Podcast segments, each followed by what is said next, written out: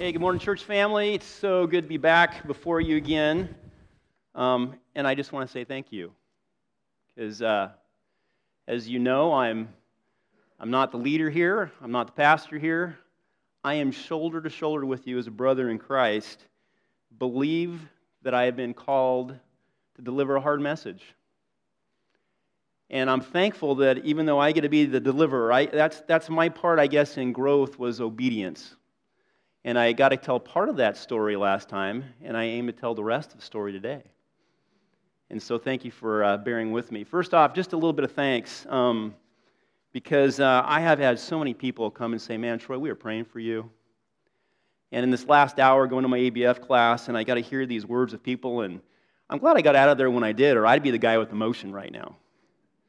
You know, I, I so appreciate them. I so, so appreciate those also that gave me technical help Dennis DuPont, you that's on Faith Online probably, um, brother in Christ, neighbor, thank you for your technical help and some of what went on today, for the encouragement of many people and our staff. I, I just appreciate that.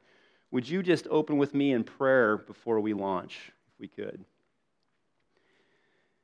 Heavenly Father, I just do, uh, with some intrepidation, again, come forward. Because, again, Lord, I know that I'm going to say things wrong because, Lord, I'm, I'm filled with error, and even in, compared to your righteousness, to stand here on this stage is a filthy rag. And your word's pretty clear that none are worthy. Thank you so much, Lord, for your righteousness that washes over us that we get to stand before you clean. So, would you give us hearts and minds, Lord, that are open to what would be heard? And would you allow us to reach deep into our own hearts to see what we need to understand about ourselves and how we need to look at our agendas and our objectives and stay to the way of Christ. In Christ's name, amen. Uh, so, hard, hard things. You know, so, so much of how I relate to faith and things is partly through what I do, right? Um, a lot of the examples, a lot of those things, I just relate to what I go and do every day. And again, part of, part of what I do as a physical therapist, I spent several years in the acute care setting. And uh, you have to know some of the mantras of medicine now, okay? One of those mantras is, is early mobility. Here's an interesting factoid for y'all. Back when, I'm not sure how many years ago, um, Salem, Salem Hospital had its first total hip patient. That hospital stayed in the hospital, that patient stayed in the hospital for 30 days. 30 days in the hospital. Now, do you know how long you stay if you're fast tracked? Overnight. Hard to believe for me. If you're a total knee patient now, they're now making, if you're healthy and, and things all look good, could be a day surgery. Even back when I started 30 years ago, 30 plus years ago, a little hard to believe. Um, that stay was going to be somewhere between 10 and 14 days. And those people that were in that pain and in that trial and in that struggle, you know who they had to face up to? Me. So there they are on drugs, in pain, big medical procedure, remote control in hand, nurse's button ready to go, and I come and tell them to get up. It can be a hard thing. But the bottom line is what you find is, is that the truth of the matter is, when it comes to those people that are bedridden, we spend time in bed, we quickly lose strength. Statistics say about three, if you're to lay in an ICU bed and not move a muscle, about 3% a day. And as many of you know, that doesn't come back overnight. It takes time. We lose it fast and it comes back slow. We stand the potential of things like blood clots, bed sores, bowel obstructions, respiratory distress. And so we get them up and get them going. Well, I wanted to tell you what I have to label is the EP story. The EP story. So uh, one day I, I, I, go to this room and, and um, I'm working with a, a client that had a total knee replacement, and it's been a tough go. And I'm not winning any points with her because every time I get her up, it's hard. And I don't care what I say, it's just not the right thing. And so, folks, I hate to tell you, but I've taken a few abuses along the way in doing the hard things. And with this particular person, we, we, we got to the end of her, her stay, and uh, she's getting ready to go home. But she's by herself, but she's having a friend who's going to be her care provider who also is, is quite advanced in age. And my job is to go and make sure that that caregiver is able to take care of her and that she's able to do well enough where she doesn't hurt the caregiver, right? And so I go in this room and uh, I say, Well, we got to get up. You got to demonstrate to me that you can do these things functionally before we release you, I write a release to go home. So I'm not getting up, I'm going home. I go, No, you don't understand. I need to document that, in fact, these things can be done. She said, I'm not getting up. She's got this Bible sitting, her personal Bible sitting by her bed. I see you've got a Bible there. Do you know that in there it's, we are called to be obedient? You know in there we are called to love our brothers and sisters in Christ? I do not want you hurting this caregiver. You need to get out of that bed, get up and show me what you can do so I can be confident that I'm doing my job and you're not going to hurt this person. She looks at me and she says, Young man, you quit preaching to me, she says. She throws back the covers. She gets out of bed. She marches around that bed. She gets back in, throws the cover, glares at me like, There. I don't know who thought I was worse, her or the caregiver for making her do this. What I say is this sometimes doing the hard things is the right thing. Sometimes saying the hard truth is the right thing to say. Speaking of hard teachings, so often in Scripture, we look at Scripture and we hang on to those things that are the miraculous stories in the Gospels. Those things that are the miraculous, the wonderful, the things Christ did, the things that we hang on to. Can I give you an example? The feeding of the 5,000. Now, you all know that story, right? The feeding of the 5,000 where Christ multiplies the bread, he multiplies the fish, and all are fed and they're all satisfied. How many of you remember the rest of that story? Do you remember? Because it doesn't have that happy of an ending. So I'm going to pose this to you today. The untold second half of the story of the feeding of the 5,000 the falling, of the way, falling away of many of these people. Now, I need to preface a little bit. As Jesus is speaking to this crowd of people, realizing they're loving what he's saying, and they've just had their fill, right? Matter of fact, they are so taken and captivated, captivated by Christ that they are going to rush forward and make him king. Do you remember that? Feeding of the 5,000 from the book of John, anyway? It's in all four of the Gospels. And Jesus, knowing this, says he withdraws to a mountainside, to a mountain. The next morning, his disciples actually get in boats and they start rowing to Capernaum. And the seas get rough, and that's where Jesus actually walks on water to get from, to them, right? So they arrive in Capernaum. And the people, the crowd, they're like, wow, where's Jesus? I'm hungry again. And, they're going, Where is he? Well, apparently, many of them also, they get in boats and they go in search of him in Capernaum. Let's pick it up there. From, this is from uh, the book of John, chapter 6, 26 and 27, and then John 6, 60 through 69. They're going to put them on the screen for you. Thank you very much, guys. John chapter 6, 26 through 27 says this Jesus answered, I tell you the truth. You are looking for me not because you saw miraculous signs, but because you ate the loaves and had your fill. Do not work for food that spoils, but for food that endures to eternal life, which the Son of Man will give you. On him, God the Father has placed his seal of approval. Then Jesus gives a hard teaching about his eating his body and drinking his blood. It's a hard one. And then here's the response from John 6 60 through 69. On hearing it, many of his disciples said, This is a hard teaching. Who can accept it? Aware that his disciples were grumbling about this, Jesus said to them, Does this offend you? What if you see the Son of Man ascend to where he was before? The Spirit gives life, the flesh counts for nothing. The words I have spoken to you are spirit, and they are life. Yet there are some of you who do not believe. For Jesus had known from the beginning which of them did not believe and who would betray him. He went on to say, This is why I told you that no one comes to me unless the Father has enabled him.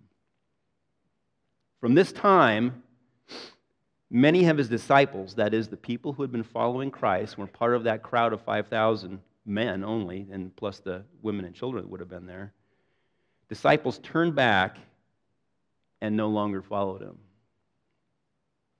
Now, these are people the day before were ready to rush him and by force make him king. They turn their backs and they walk away. You do not want to leave me too, do you? Jesus asked the twelve as he turned to them. Simon Peter, he answered him, Lord, to whom shall we go? You have the words of eternal life. We believe and know that you are the word of eternal life. We believe and know that you are the Holy One of God. Hey, as each of you walk this difficult path of faith, where do you stand in hard times? Will you turn and walk away? That's what I ask you today. Especially as we get into these hard truths, these hard things, these hard things to say that need to be part of our understanding and part of our equipping as we're, we're walking forward. So, um, I got to tell you the rest of the story of why in the world am I here? Because I forgot part of it last week or two weeks ago. And uh, for those who may not have been here or heard, let me just recount a little bit. So, um, when, when Derek announced that he needed to take a step back, I was profoundly stirred by God's Spirit to make a request of our elders Would you let me have a Sunday? Because, man, the Lord's stirring in my heart. And um, as uh, I got a COVID shot and I'm laying there trying to recover, he laid this out for me. He just laid it out all I had to do was be obedient to step forward to deliver the message. That's how I felt about it, in all honesty. And uh, Ed, who, who wanted to understand what's the message, so I kind of sent an outline. He said, We're going to meet together. And he expressed to me the concern because as I move along here and I have a message to deliver, right? But it's not to discredit the fact that many people are hurting, that are upset, that are in recovery process, and I don't want to belittle that because it may seem like, man, I'm being harsh. I don't mean to be that way. We are all in process, and we're all trying to understand. And people have different dispositions in their heart and their being and their spirit that we need to be receptive to. We are to keep that door of reconciliation open. We are to keep that door of restoration open as far as it depends on us. That's how we're to walk in love for one another, right? And so, uh, so I said, Ed, um, I appreciate your concern. He's, he was concerned about what I had to say and my disposition and how it was going to come across, right? Man, Lord bless him and our leaders because that was their expressed concern. But my response was maybe a little startling. And we may have a problem because the spirit I'm being given is not the spirit of timidity. I've been called forward. I have confidence in this. This is what's going on in my heart. But then my self doubt kicked in. I'm, that was on a Saturday. Sunday comes, Sunday goes, Monday morning comes, and I'm finding myself walking across. I always park on one, one side of the street. I have to walk across the, the um, pedestrian area across the street to get to the hospital, and I'm just doubting.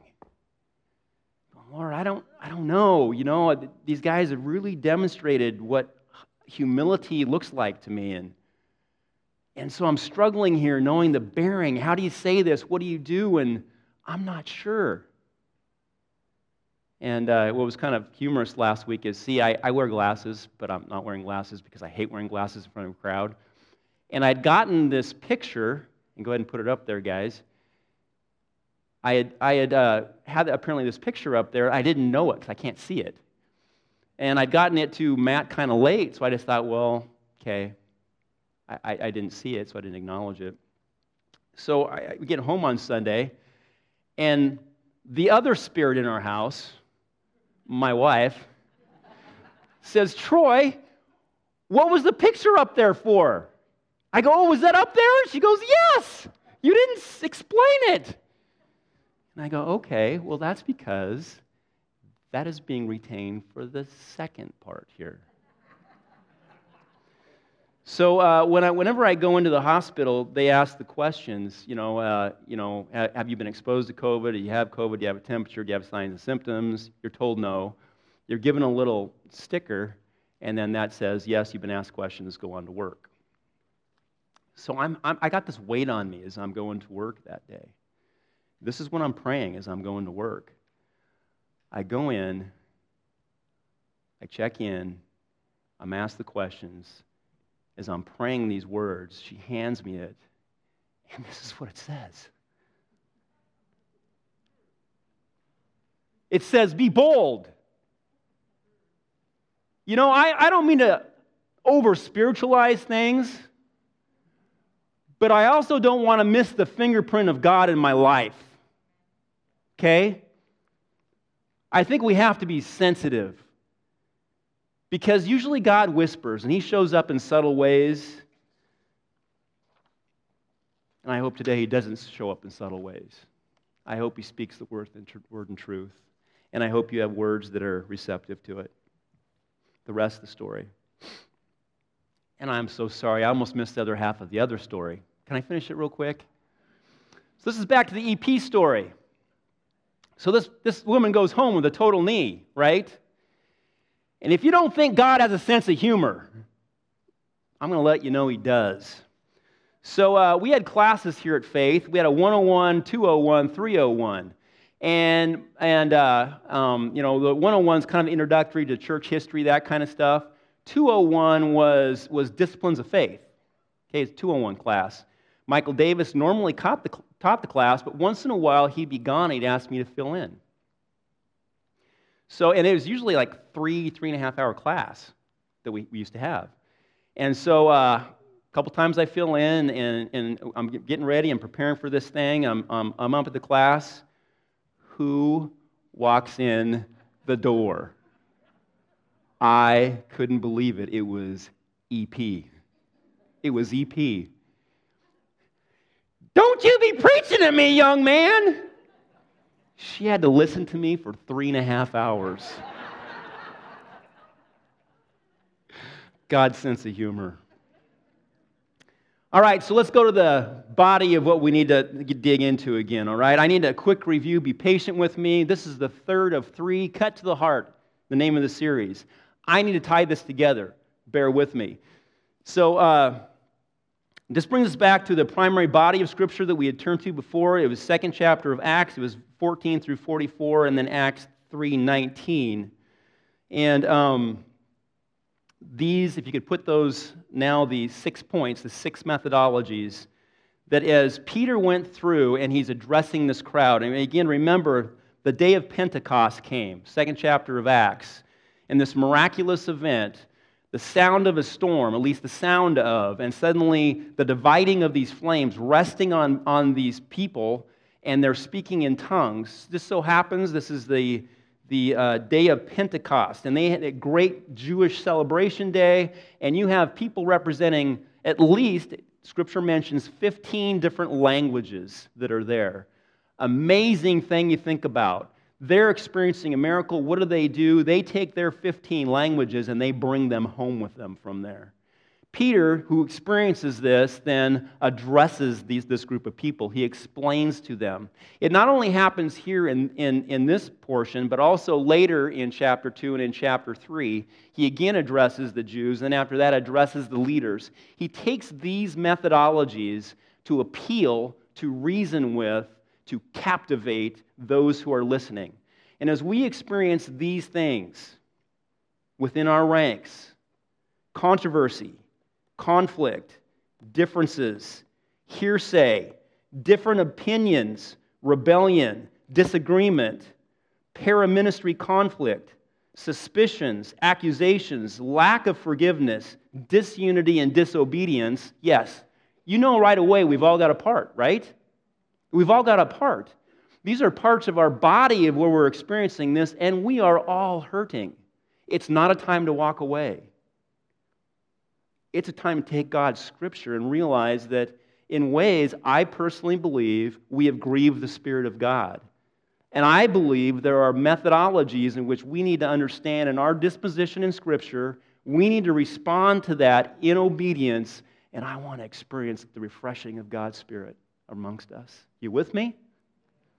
So I want to be shoulder to shoulder with you in understanding and in love of each other, but at the same time demonstrating the fact that God calls us to account in hard teachings. He expects us not to walk away. To what degree? This is an interesting point. What if I asked you the question, or, or I told you the statement, I know when the end of time comes? I know when Jesus is coming back. Most of you would go, oh no, we got a heretic on our hands now, right? If you turn to Revelations chapter 6, and, and don't, I'm just going to tell you this real quick, but I want you to go investigate yourself. Anything I say, go investigate, please. But it says this to what degree will your obedience go to follow Christ, even in the hard things? To what degree? Because this is what God says. He says that in chapter 6, it says it has these figures that are underneath the altar. And they are people who have been granted white robes, and it says they've been martyred for the name of Christ. And they're crying out to, God and they're saying, God, when? When will you avenge us, Lord? And he says this the judgment of the world will come when all of those that I have, point, uh, have appointed to die for me are accounted for. That's when the end will come. To that degree, we're called. Are you ready? Because the evidences in these conflict to me say we're not. We are not ready. We are not there.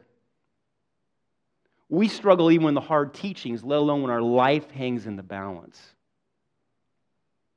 And we need to exhort each other together to build this body of Christ. And so there were these six methodologies. One, Peter goes to Scripture. Peter reveals the Gospels of Jesus. Peter convicts them of their sin and their part in, in Christ's death. And so, in those first parts, the first three parts handled two weeks ago, Peter goes to Scripture. I asked you these questions How are we called to view Scripture? That is the word of truth. How does Jesus feel about the body, the church, that he calls his bride? How does Jesus identify those who love him? Bottom line, they obey him. How are we called to love one another? how we are called to how we are called to the ministry of reconciliation how are we are called to unity in the church how we are called to submit and be obedient to our leaders and that was the tough part that we talked about two weeks ago why because god calls it commendable even if we have to bear up through unjust suffering because of jesus example he who committed no sin where he had no deceit there was no retaliation, there was no threats. He entrusted himself to God the Father, and he wants us to do the same.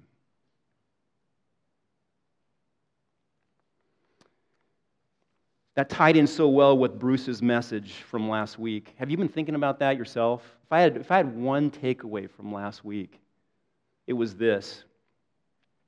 And if we set our agendas and objectives that take us far from the way of Christ, then we need to lay them down. Man, that's been chewing on me all week long. I am so guilty of my own agendas, my own stuff, my own things, my own selfishness.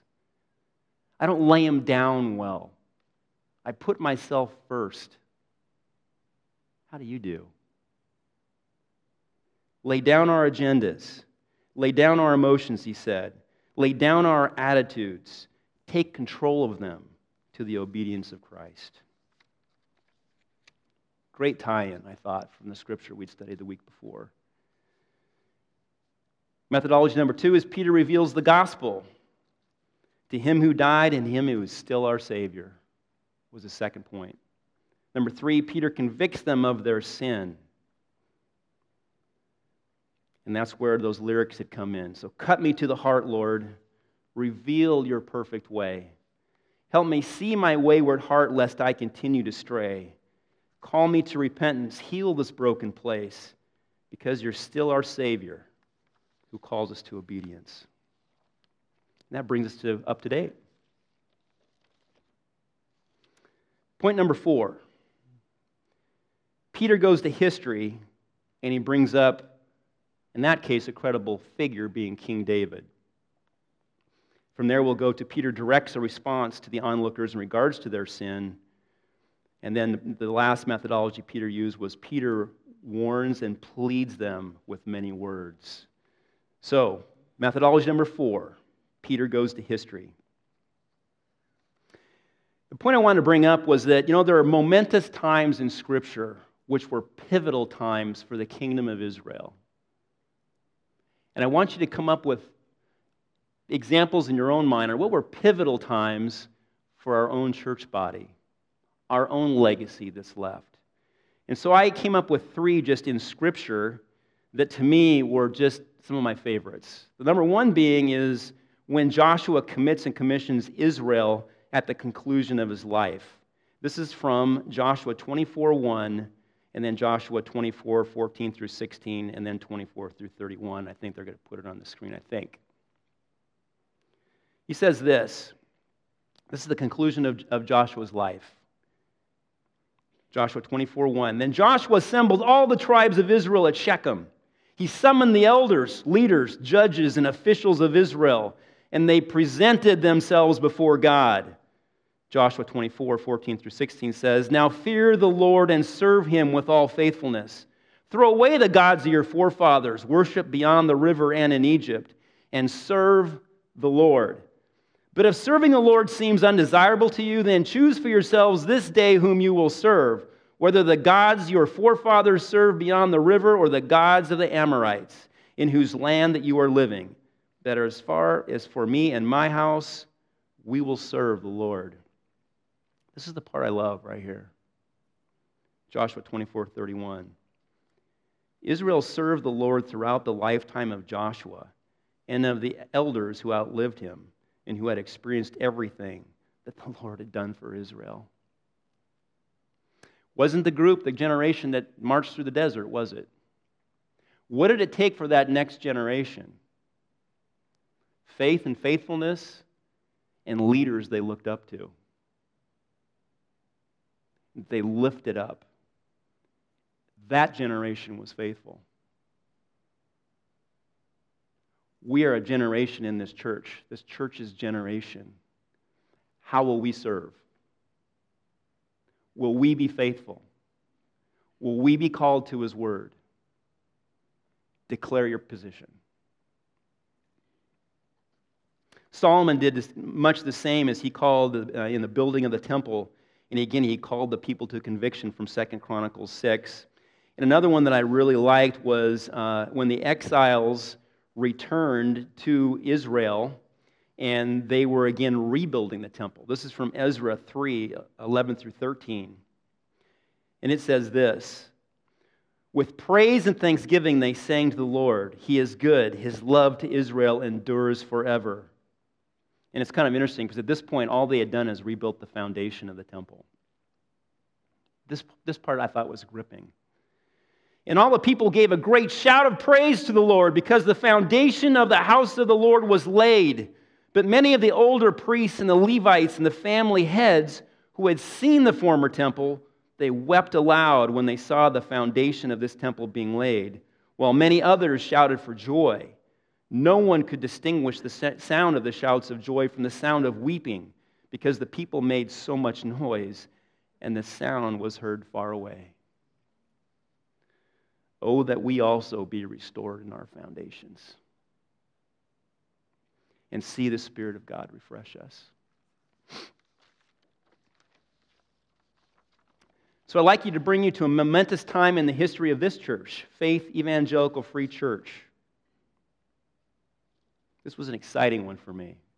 I remember this day. I had goosebumps for a week. I thought, man, Lord, what have you got in store for our church? This is a great time. This is taken with the help of Dennis DuPont from the installment ceremony of Derek on April of 2017. Would you listen to it with me, please? And look at that same expectation that you had. Listen to the commitments that were made. And I want you to listen to this from Hal Spence at the very end the predictions that he made about what was coming. Okay? You guys help me with that? Uh, I really want to uh, first say uh, good morning, church. Darlene and I want to thank everybody that made it possible for us to be here today. I thank uh, Derek for his invitation for the elders for uh, honoring me as we honor this transition. Uh, as I thought about what I might be saying, I ought to say something important uh, at this moment. And I wanted to uh, uh, reflect a couple of words from the book of Hebrews. Now, faith is being sure of what we hope for and certain of what we do not see.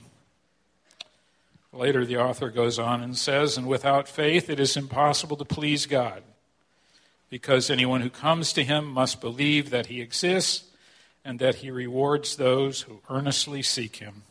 Chapter 11 goes on to recount and list for us several people that uh, we know from Old Testament stories. And scholars refer to this as the Hall of Fame of Faith. Included in the registry are names like Noah, Abraham, Moses, and Rahab. Then we come to chapter 12, verse 1, and we move from the Hall of Fame to the athletic stadium and the race of faith. Hebrews 12:1. Therefore, since we are surrounded by such a great cloud of witnesses, let us throw off every encumbrance that hinders and the sin that so easily entangles, and let us run with perseverance the race that's held out to us. I'm fascinated by this phrase, the great crowd of witnesses. Most likely, the scholars tell us that the cloud of witnesses are those saints who have completed their race of faith and are now sitting in the stands cheering us on as we continue to run our race in the stadium. We, motivated by their legacy of faith, are to run with perseverance the race set before us. These words let us know that we enjoy the home field advantage as the saints cheer us on as we compete in our own competition and contest of faith. I think every church has its own Hall of Fame of Faith. Oh, I would like to remind you of some of the names of those people from Faith Free's Hall of Fame of Faith.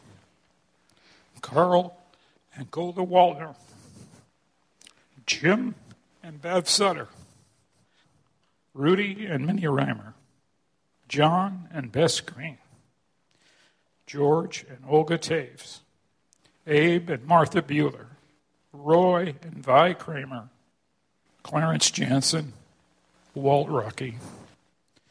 These were among the men and women who 39 years ago took a big risk and called me to serve as the pastor of this church. I was at the time a young pastor out of seminary, and to use one of Martha Bueller's favorite expressions, I was someone who didn't know beans from buckshot. These heroes of faith, nevertheless, gave me their devotion, their loyalty, and their love. Even when I didn't deserve it, grace was freely given. I remember their simple prayers of faith sometimes said with tears rolling down their cheeks Lord, bless this pastor's ministry. Help us reach the lost for Christ. By their attitude and action, they told me they would go to any length, do whatever it took, and pay any price to advance the cause of Christ in this church and the world. Today, 39 years later, I stand where they stood, and their legacy of faith calls out to me still. I hear them cheering us on from the grandstand of faith. Forsake your sin. Be done with lesser things. Go to any length. Do whatever it takes. Pay any price. Run with endurance the race God has set before you. Derek. So, Derek and Amy, I, uh, 15 years ago, I gave my daughter away in marriage right down here. They changed the carpet. it was stained, I suppose, with tears. I was an emotional mess, even worse than I am right now. Rightfully. I thought I was a blessed man because I knew my daughter had prayed and planned and prepared well. I thought then, as I still think today, I could not have a better man for my daughter than Sam if I had chosen him myself. Today I count myself doubly blessed because the bride of Christ has prayed and planned and prepared well. And I could not have chosen a better couple to pastor this church.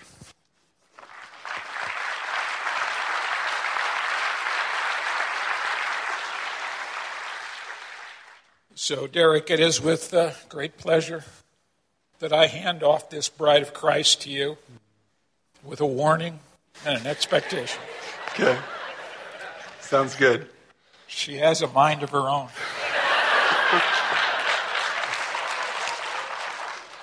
and I'm expecting spiritual grandchildren soon. yes, sir. Uh, and I also want to thank uh, Pastor Dennis. Uh,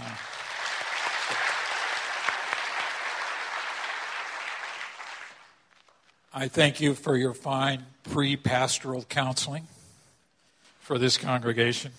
You are the right man at the right time for this church. You've done your work well. I am proud to be associated with you and thank you. And so, as the relay continues, I hand you the baton. Thank you.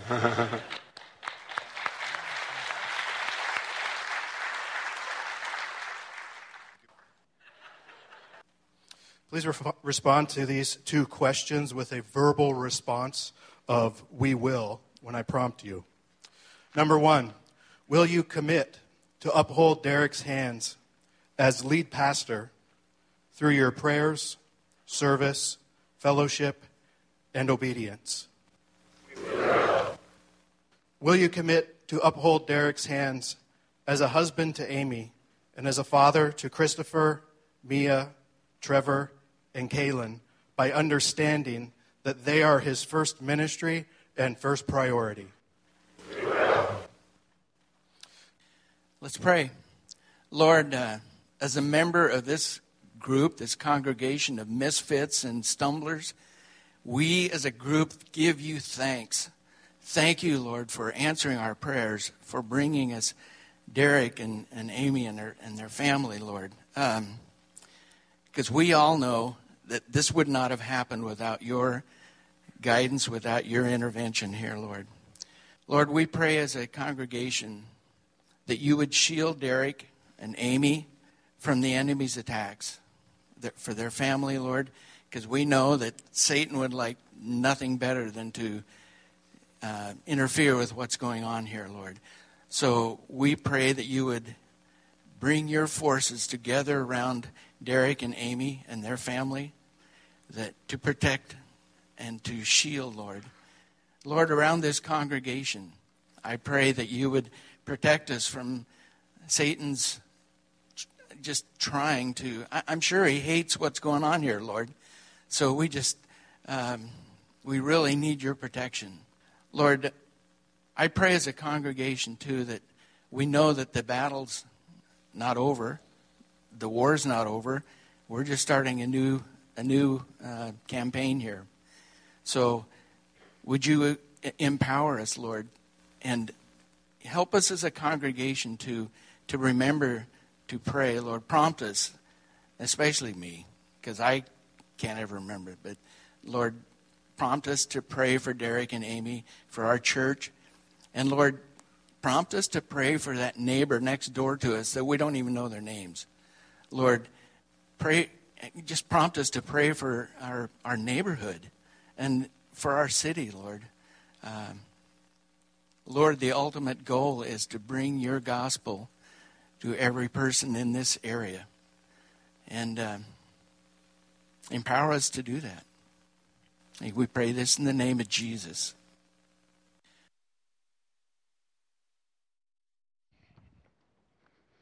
I had to quit looking at you guys. Too many tears out there. Let me finish, would you? It's gripping, though, isn't it? Sometime, sometime in the future, we're going to be in that heavenly grandstand of faith. But for right now, the war's not over. Don't walk away. We're called to be a body of Christ. That's what we're called to. The fifth methodology that Peter uses Peter gives direction in response to their sin.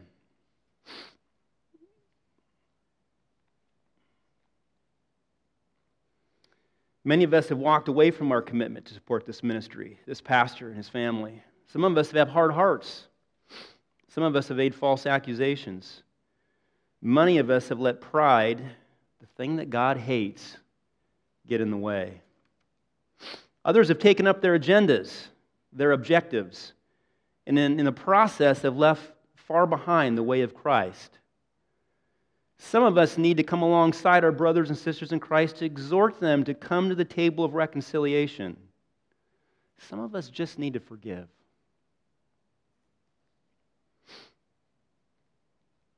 All of us need to remember this, again from Isaiah 66 2. This is the one I esteem, says the Lord. He whose heart is humble and contrite in spirit and trembles at my word.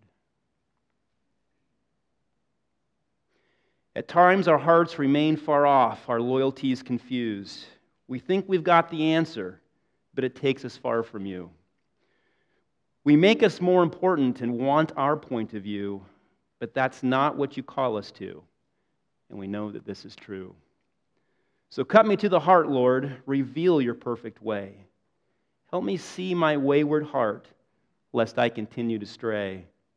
Call me to repentance and heal this broken place because you're still our Savior who calls us to obedience.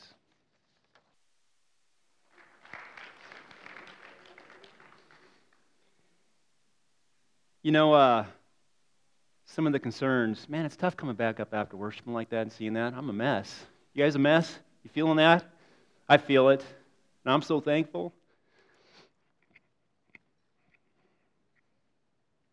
Because some of the concerns people have is about gee, it's different. It doesn't feel the same. You know, I love this because you're looking at Christ, and Christ comes along, and what was Christ? He was heralded by this guy wandering in the desert. Make way, make straight the path of this Christ. That was weird. Christ's ministry was nomadic. Who did he appeal to? Did he go to the educational elite? No, he went to those who needed a doctor, he said. Hung out with those that the Pharisees called sinners. Man, he was weird. That looked different to this culture. And so, as people look at this ministry and say, well, that looks different, I love that statement. Get used to different. We got a changing culture. We got a people now who don't want to go to church. And you know what we're doing in our little town right now? We're not getting new converts to Christianity. We're just shuffling churches. That's what we're doing. We got to get used to different. We got to open our houses up, which is really the call of this ministry. People, would you be part of a community life group? Open your houses, reach out and touch your neighbors, get them into your house, because church is not the centric place anymore. So that brings us to our last point methodology of, of Peter. The sixth and final Peter warns and pleads them with many words. And you guys are going, oh no, we're getting late here. My point is simply this the third time Christ showed himself to the apostles was on the shore of the, the Sea of Tiberias, also called the Sea of Galilee. You all know the story. At, t- at times, it's uh, called the reinstatement of Peter because Peter denied him three times. And suddenly, Christ makes bread and cooks their breakfast for them early in the morning. And he's across from Peter. He asks him these questions. Can you imagine Peter's disposition? He knows that just days before he had denied Christ three times. And you know what? Jesus didn't ask him to step down. He didn't ask him for a revote. On him, he built his church and he spread it to the world. That's what he called him to. I love when Al stood up and said, You know, people, uh, I failed at times. It was a rocky road in parts of my ministry. Who lifted me up? It was these pe- people who are now in my hall of faith fame that made my ministry what it was. They lifted me up. And so he asks Peter three times Do you love me? I'm asking you, congregation, my church family, do you love him? I'm asking. Do you love him? Then grow in your faith that you may be effective and fruitful for him. I ask you again, do you love him? Then love each other and accept this ministry of reconciliation that He's given us, every one of us. I ask you your third time do you love Him? Then repent and take on the hard teaching of submission and obedience that we may respond to Christ's example in His calling. Scripture says this about our faith it's narrow and it can be hard, and it can be rocky. Can I petition you this? Fight the fight, run the race, keep the faith, and may the Spirit of God refresh us. Thank you, guys.